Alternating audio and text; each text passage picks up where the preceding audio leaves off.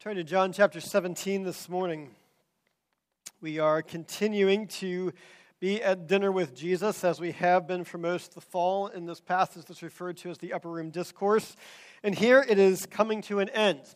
And like most dinners, particularly when Christians gather together, it ends with a prayer. And so this is Jesus' prayer for his disciples. This chapter that we're coming into, chapter 17, has been referred to as one of the most important chapters in all of Scripture. It is, um, some people have called it the Holy of Holies of sacred Scripture. John Knox, um, the reformer, read this, had this chapter read to him every day during his illness and in the final moments of his life. Oliver Cromwell, who was the Lord Protector of England, you know, back in the 1700s, his chaplain preached 45 sermons on this chapter, and volumes have been written on it. Now, needless to say, then, is that I feel like I'm barely scratching the surface as we spend only the next two weeks on it. I know that some of you are hoping that I would beat, uh, beat Cromwell's record and hit like 46 weeks on this passage, but we're sticking to two. So, Jesus has been with his disciples on the night that he was betrayed. He has been encouraging them and teaching them this truth as he's gotten down and washed their feet. A new command I give you that you love one another. He encourages them that their hearts should not be troubled, even though he tells them that he's leaving them. One of them is going to betray them and that they're all going to be scattered. He says, Take heart. In this world you will have tribulation. The world will oppose you, the world will hate you, but I have overcome the world. He encourages them and said, even though some of them would leave, he said that he is going away to prepare a place for us and that he is sending his spirit, his spirit to dwell in us. And having given all of this teaching in the weight of the moment, Jesus concludes with this prayer at the end of dinner, where he prays for his disciples in his final prayer for them. And this is what Jesus prays in chapter 17. When Jesus had spoken these words, he lifted up his eyes to heaven and he said, Father, the hour has come. Glorify your Son, that the Son may glorify you, since you have given him authority over all flesh, to give eternal life to all whom you have given him. And this is eternal life, that they know you, the only true God, and Jesus Christ, whom you have sent. I glorified you on earth, having accomplished the work that you gave me to do. And now, Father, Glorify me in your own presence with the glory that I had with you before the world existed. I have manifested your name to the people whom you gave me out of the world. Yours they yours they were, and you gave them to me. And they have kept your word. Now they know that everything that you have given me is from you, for I have given them the words that you gave me, and they have received them and have come to know in truth that I came from you. And they have believed that you sent me. I am praying for them. I am not praying for the world, but for those you have given me, for they are yours. All mine are yours, and yours are mine, and I am glorified in them. And I am no longer in the world, but they are in the world, and I am coming to you. Holy Father, keep them in your name, which you have given me, that they may be one, even as we are one. While I was with them, I kept them in your name, which you have given me. I have guarded them, and not one of them has been lost except the son of destruction, that the scriptures might be fulfilled. But now I am coming to you, and these things I will speak in the world, that they may have my joy fulfilled in them. I have given them your world, your word, and the world has hated them, because they are not of the world, just as I am not of the world. These next verses are what we're going to focus on. I do not ask that you take them out of the world but that you keep them from the evil one. They are not of the world, just as I am not of the world. Sanctify them in the truth. Your word is truth. As you sent me into the world, so I have sent them into the world. And for their sake I consecrate myself, that they also may be sanctified in the truth. I do not ask for these only, but also for those who will believe in me through their word. This is the word of the Lord. Join with me in prayer. Father, we do pray that you would send your spirit to open your word to us, to see your heart in understanding your prayer for us. And Lord, I ask that your prayer for us would become our prayer for us as well. We pray this in your Son's name. Amen.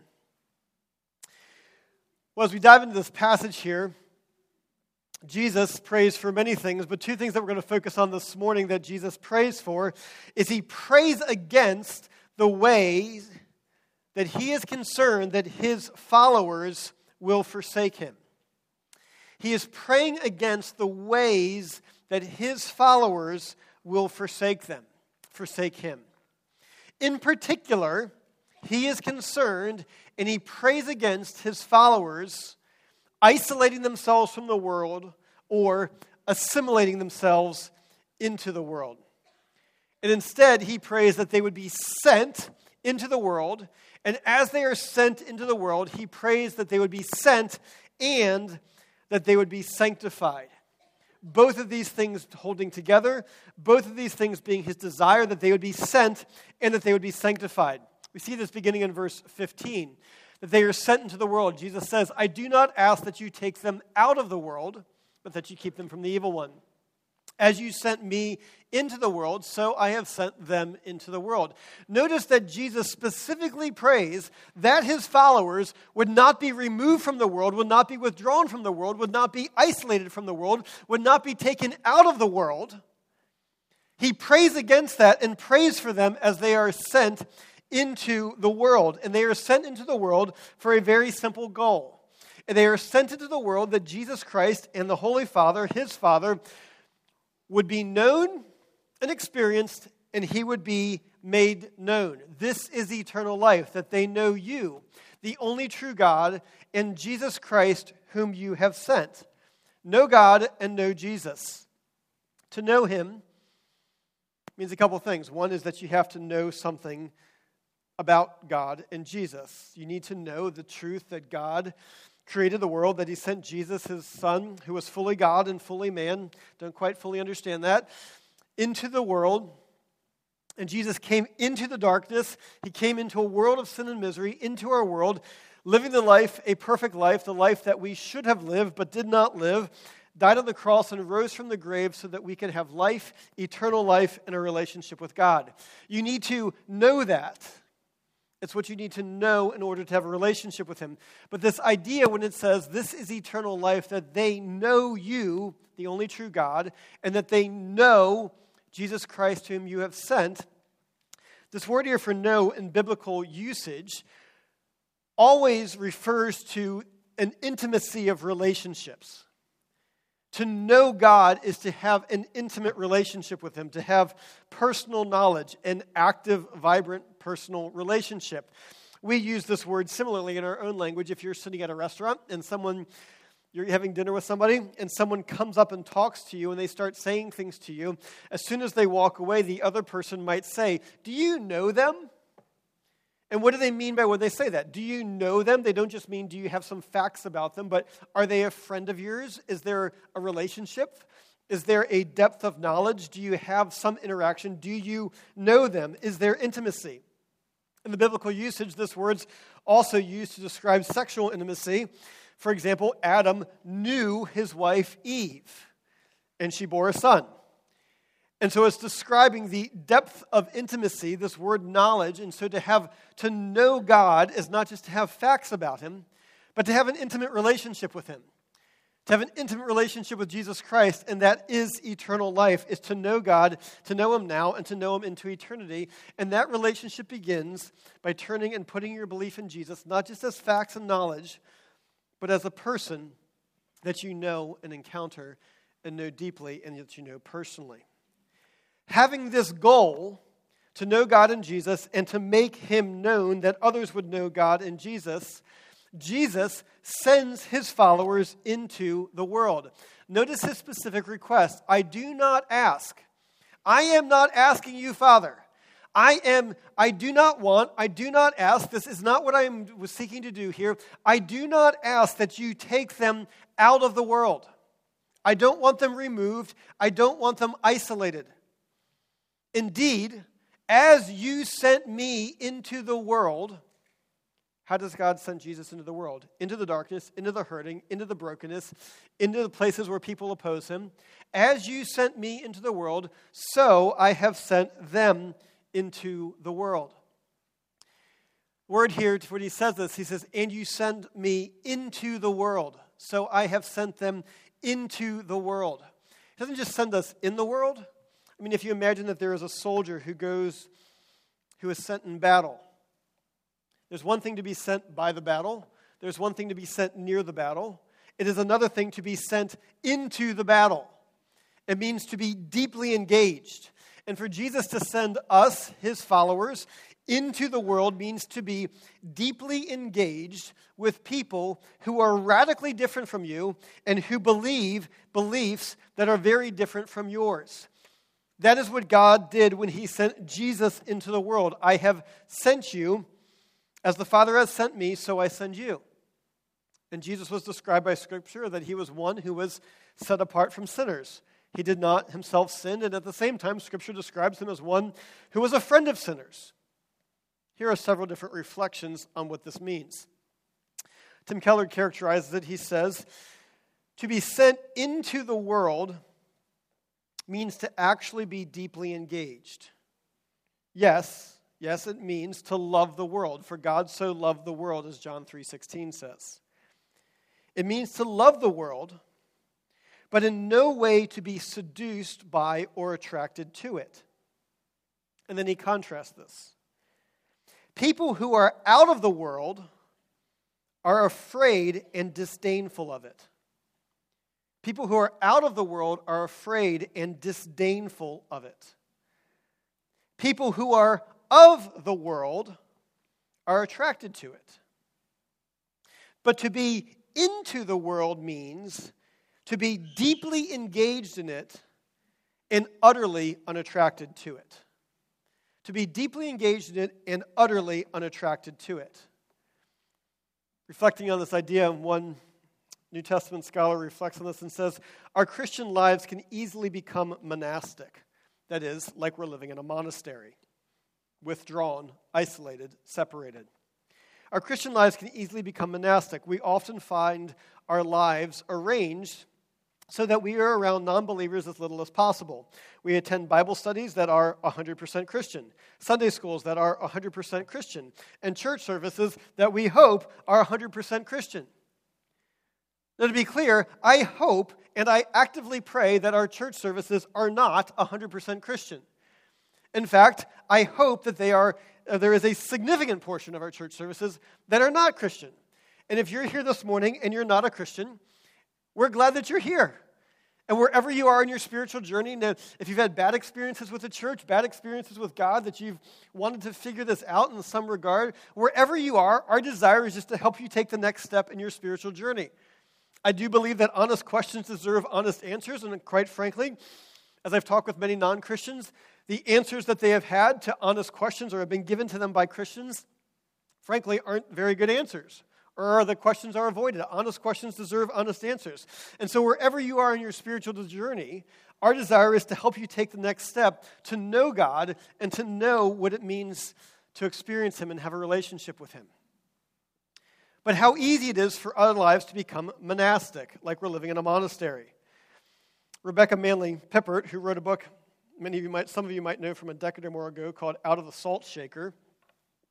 She gives this observation about Christian students on campus, and you could easily substitute your home or neighborhood instead of dormitory, say your house. Instead of classes, say your workplace. Here's what she writes She says, We, not, we must not become, as John Stott puts it, a rabbit hole Christian. We must not become a rabbit hole Christian. The kind who pops his head out of a hole, leaves his Christian roommate in the morning, and scurries to class only to frantically search for a Christian to sit by. What an odd way to approach a mission field.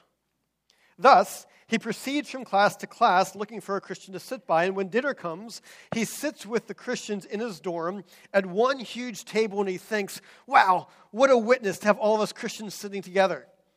From there, he goes to his all Christian Bible study, and he might even catch a prayer meeting where the Christians pray for the non believers on his floor.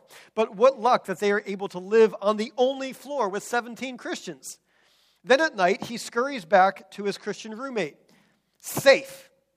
He made it through the day in his only contact with the world were those mad, brave dashes to and from Christian activities. She comments What an insidious reversal of the command to be salt and light in the world. And we're all susceptible to this. For me, I work in a Christian workplace. In fact, I try to share the gospel with the other pastors on staff, but they regularly convince me that they already believe it, which is quite a good thing. what it means for me is that it means I need to find patterns and rhythms in my life to engage with non Christians for their sake and for my own. And for my own sake. Kent Hughes who is a New Testament scholar at Westminster Theological Seminary in Philadelphia, similarly comments. He says, It is possible to go womb to tomb in a hermetically sealed container decorated with fish stickers. It is possible to abandon our culture to the devil.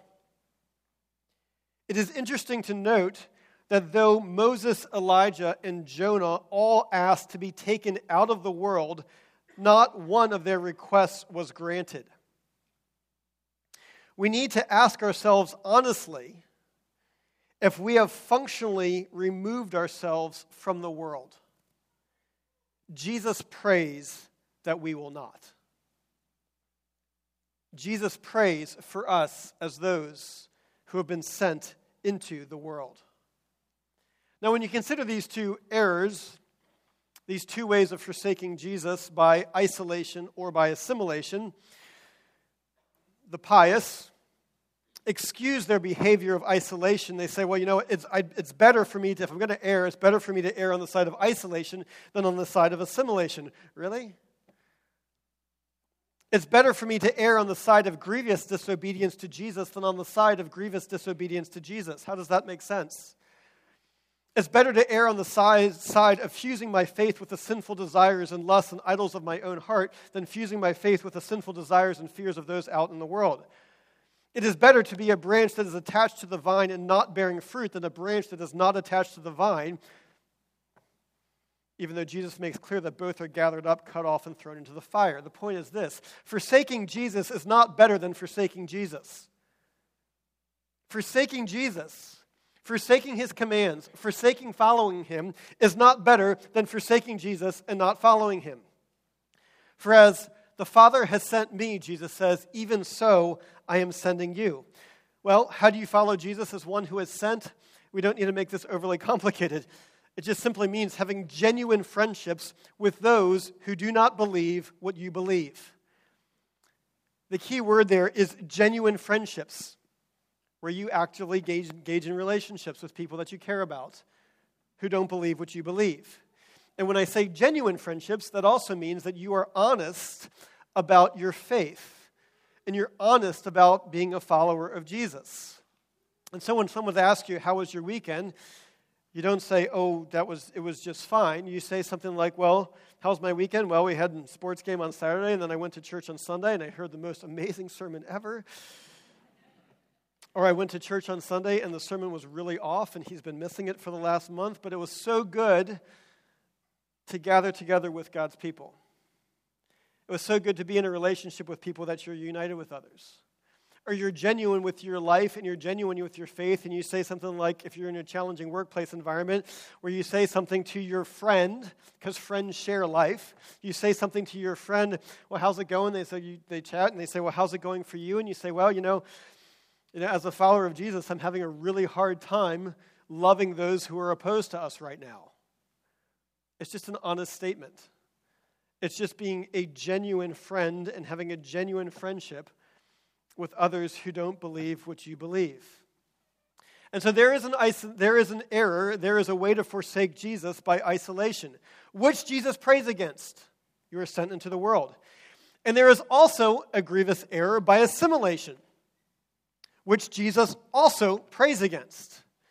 And so he prays for his followers as they are sent into the world, and as they are sent into the world against isolation, he prays that they would not be assimilated, but instead that they would be sanctified, that his followers would be sent and sanctified. Both of these two things going together. See this in verse 17. I do not ask that you take them out of the world. What then is he praying for? That you keep them from the evil one that you protect them as they enter into the darkness, the wickedness, and the attraction of this world. They are not of the world, just as I am not of the world. And then he prays and he says this, and I want you to notice the structure of these three verses Sanctify them in the truth. Your word is truth. By the way, next week we're going to be focusing on this aspect of the word and truth and how that plays into this whole thing. It says, Sanctify them in the truth. As you sent me into the world, so I have sent them into the world. And for their sake, I consecrate myself that they may also be sanctified in the truth. Notice the structure. They are sanctified, prayer for sanctification, prayer for sent, prayer for sanctification. That the sending is encompassed by this aspect of sanctification, of being sanctified. It is surrounded by it, it is sandwiched by it, that they would not be assimilated, but that they would be sanctified. That these two things, being sent and sanctified, necessarily need to go together, and the command is to do both to be sent and sanctified, to be sanctified while you're sent. Scripture makes this clear. Another place that says this similarly is James 1:27. This is one command, not two. Religion that is pure and undefiled before God our Father is this: to visit orphans and widows in their affliction and to keep them and to keep oneself unstained from the world. It is one command, not two. It is not what is pure religion? to visit orphans and widows in their affliction, and to keep oneself unstained from the world. No, it is one command joined together that you are sent and sanctified. Why do these two go together? To visit orphans and widows in their affliction and to be once un- keep oneself unstained from the world? Because when you visit orphans and widows in their affliction and you enter into their suffering and into their broken, it is very difficult to not be stained by the world while doing so. And what, the, what sets the followers of Jesus apart is both. They visit them and they're unstained. They are sent and they are sanctified. The command is to do both of these things together. This is what the Lord, our Lord, prays for you. This is what Jesus most prays for for you. Is this what you most pray for for you? That you would be sent and sanctified. Word here for sanctify has got three different categories of meaning that are all that are tied together in this passage. One word to sanctify means to make holy, to, for to become holy, to increasingly become holy. I think that's probably the aspect of the term that Christians like the least. Because we say, make holy. In fact, if you look at the self help book aisle in the Christian bookstore or any other bookstore, religious spirituality, you will find books on joy. You will find books on uh, knowing God. You'll find books on spiritual experience. You'll find books on prayer. You will not find a title that advertises holiness and what it pursues after. And the reason I think why we do not, why we resist against this idea of holiness is because we say, well, holiness, that's not fun. That doesn't sound fun. Holiness is not fun. One of my favorite experiences of my life was I was with Gloria Kohler before she passed away. And she was uh, telling me her perspective on the world that she insisted that I share with other people. And so she said, Do you know what the problem with you preachers is? I said, Please tell me, because she was going to tell me either way or not, right? She said, Do you know what the problem with you preachers is? She said, The thing that you preachers don't tell people is this sin is fun. Sin is really, really fun. And in my life, I had a lot of fun. like, okay? And she goes, and the problem with that is this, is that you guys tell people that sin's bad, sin does bad things, and then what happens is that someone goes out and they start sinning and they're like, whoa, this is actually pretty fun. I kind of like this. They don't know what they're talking about. And I said, Okay, Gloria, um, sin is fun. I, fair enough. Um, well, why not keep on sinning? Without batting an eyelash, she says, Because of the cost. And the cost is not fun. And the cost is not worth the fun. And she said, My husband and I, we smoke two smacks of cigarettes a day, two packs of cigarettes a day. She said, and I enjoyed and savored every puff of every one of those cigarettes. she said, We smoked so much that our house had tar streaks up and down the walls. And then her husband died rapidly of lung cancer. And then she too died of lung cancer. And yet she would readily say that though other sins are not as visible, they are just as costly. And we who are enlightened to modern health would scoff at someone who has smoked so much that the, ho- the walls of their house is stained with tobacco tar. And we would scoff at that. Yet, what sins in your life do you so quickly excuse because they're pleasurable and enjoyable? And indeed, Gloria's perspective on sin is exactly what Scripture teaches. It is exactly what it teaches. Proverbs says this For the lips of a forbidden woman drip honey, and her speech is smoother than oil. But in the end, she is bitter as wormwood, sharp as a two edged sword. Her feet go down to death. For the lips of a forbidden woman, if you tasted them, they are so sweet. They drip honey. They are so good. They are so smooth. Have you tried this? Have you tried this? It is so good. Ah, yes, it is so good. That is so delicious. But the cost is death. And so Proverbs says exactly what Gloria says.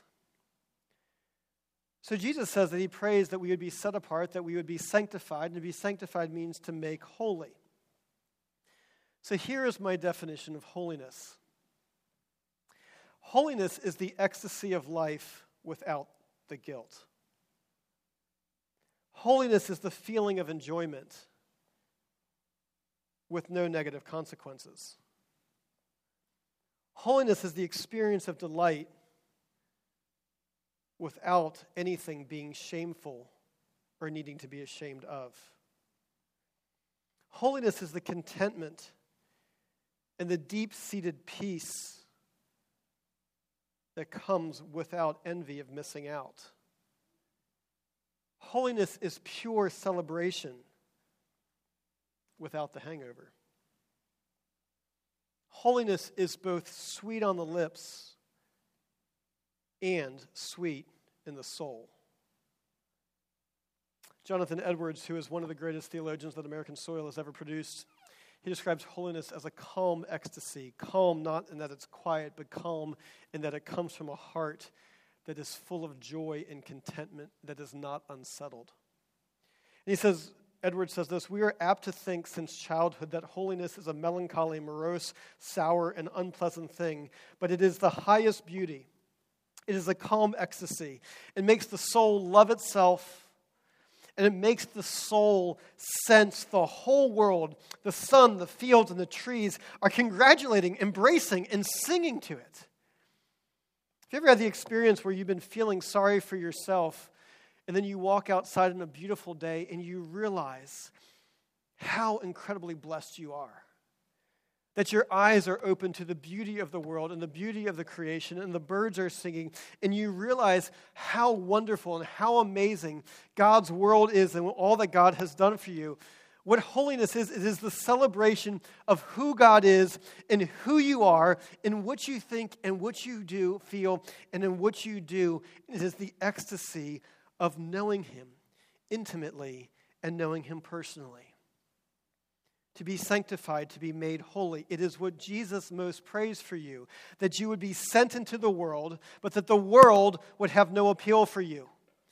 It would have no appeal for you because you are experiencing the ecstasy of knowing Jesus Christ, sent and sanctified, sent and made holy. Second usage of the term sancti- to sanctify in this passage comes from the term here, it means to be made holy. It also means to be set apart. to be set apart for a particular purpose. So there were chairs in the temple that were declared as holy, right? Like, how can a chair be holy? It wasn't mystical or magical, it was just that the chair was set apart and dedicated for a particular purpose or for a particular usage. And maybe you've done this in your own life. Maybe you're one who has trained for the Marine Corps Marathon and you decided that you're going to run the Marine Corps Marathon. So, what do you do? You set yourself apart for this goal. And being set apart for the Marine Corps Marathon, what you do on your weekends and what you do on your daytime is determined by what you are set apart for. In fact, your whole life is organized around this. What you eat, what you do, it is set apart for this one goal. Now, you do other stuff, you hang out with friends, you still go to work, but everything becomes subservient to the one goal for which you have now set apart to run this race and to run it with perseverance. What have we been set apart for? What have we been sanctified for? Knowing Jesus and making him known. Everything else becomes subservient to that goal. He prays that we would be sanctified in the truth, set apart by the truth, set apart for the truth of who Jesus is and what he has done, that others would know him and others would come to know the joy of a relationship with him. But the challenge of disciples in every generation is these two tensions to be sent into the world and to be sanctified in it. And so there are probably some here today who need to repent because they have forsaken Jesus by deliberately isolating themselves from the world, and they have forsaken Jesus' command and forsaken what Jesus called them to do. But there are probably others of us who need to repent on the other side because you have assimilated into the world. In that, You've assimilated in the world and adopting the life and behavior and the values of the world. In fact, maybe your desire is that you don't want to be any different from the world and you want to be accepted and highly regarded by the world. You want to be viewed as experienced and knowledgeable in the things of the world. And so you assimilate into it. Or another way to assimilate is that you hide your faith. You don't want to be known as a Christian because you're afraid that's going to impact your career or your relationships or your reputation. So you say, Well, I separate my work life from my religious life. And to that, Jesus would remind you, You, for whoever is ashamed of me and of my words,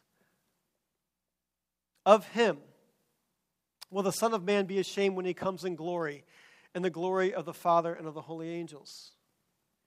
And Paul, who had every, you know, who as he went into society and was persecuted for his faith, had the choice of whether to hide it or not, whether to be ashamed of the gospel or not, proclaims, No, I'm not ashamed of the gospel, for it is the power of God for salvation to everyone who has believed. I'm not ashamed of this truth because those who are in darkness, who are in this world into which I have been sent, need to know this one profound truth. For we have been sent and sanctified, sent and set apart, that the world may know Jesus, that the world would know and experience the calm ecstasy of a relationship with the King of Kings. Again, it is what our Lord most prayed for for you.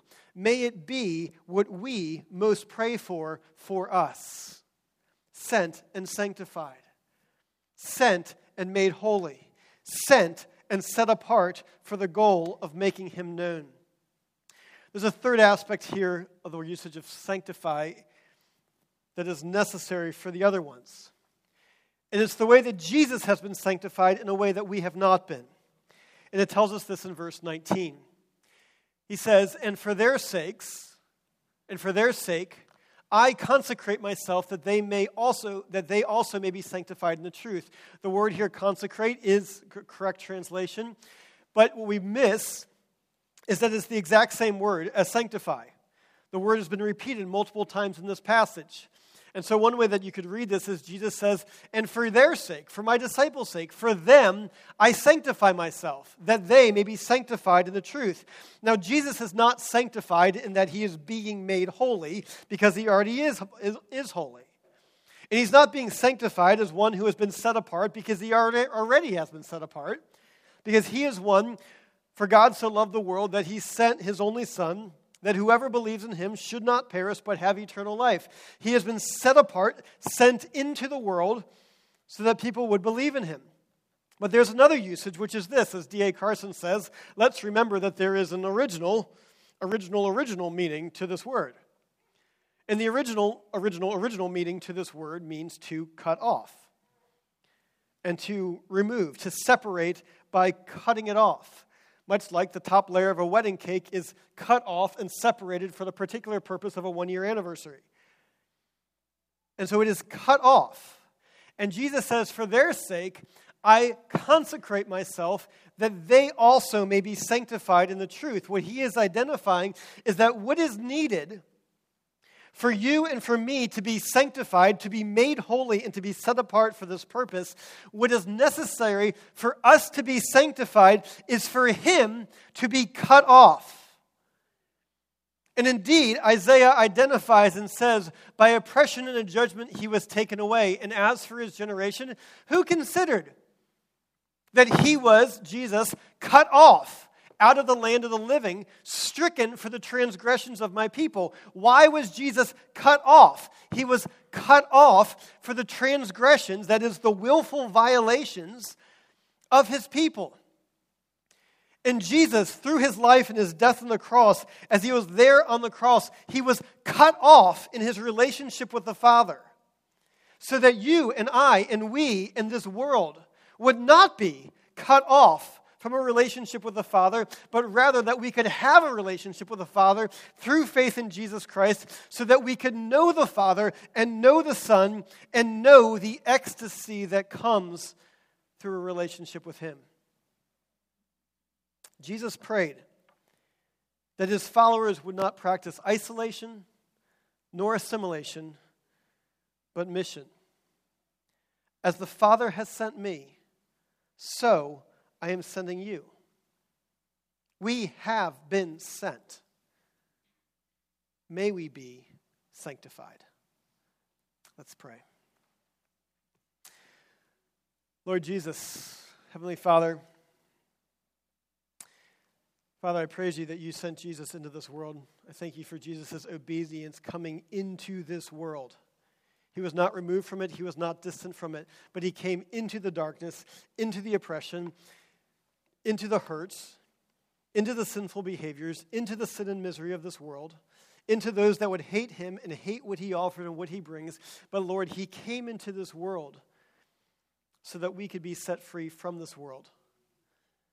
He came as one who is both separate from sin, but friends of sinners. And as the Father has sent Jesus, so too you have sent us, Lord Jesus. May we be people who are separate from sin,